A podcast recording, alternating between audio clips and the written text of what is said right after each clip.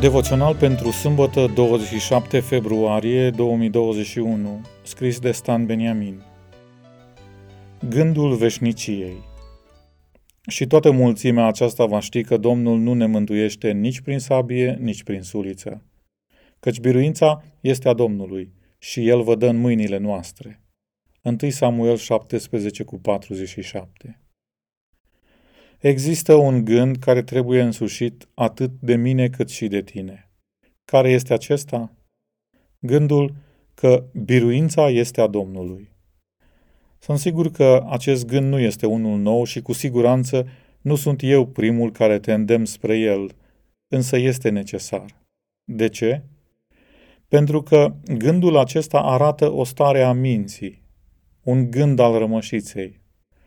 Ce înseamnă rămășița e o întrebare care merită adresată părinților, pastorului sau instructorului astăzi. Dar încă o dată, de ce trebuie însușit gândul acesta? Pentru că atunci când Dumnezeu ne obișnuiește cu biruința, e foarte posibil ca la un moment dat să credem că ne descurcăm și fără El. În realitate, nimic nu este mai departe de adevăr. Dumnezeu nu ne învață metode prin care devenim biruitori, ci El ne învață să depindem de El. De aceea, azi e mai multă nevoie să ne ancorăm în Dumnezeu decât ieri. Trebuie încă o dată să deschidem cuvântul Său și să vorbim cu El prin rugăciune. Altfel, exact în momentul în care ne gândim că filistenii nu mai pot prezenta nicio provocare nouă, ne trezim în față cu Goliat.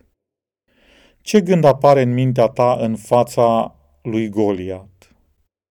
Cred că orice alt gând în afară de biruința este a Domnului, trebuie alungat.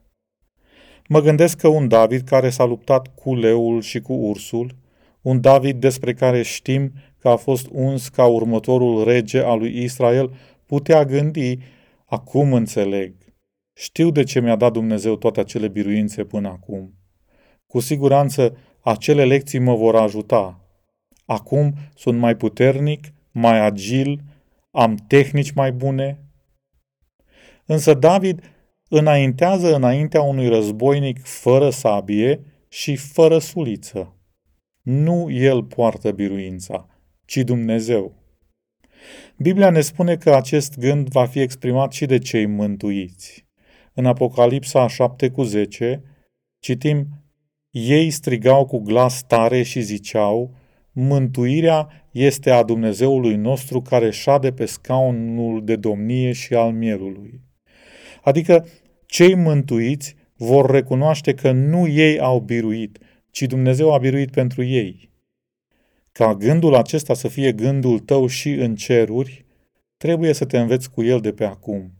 Și David Asta a făcut. Nu e de mirare că David a fost om după inima lui Dumnezeu. Fii și tu. Devoționalul a fost citit de Stan Benian.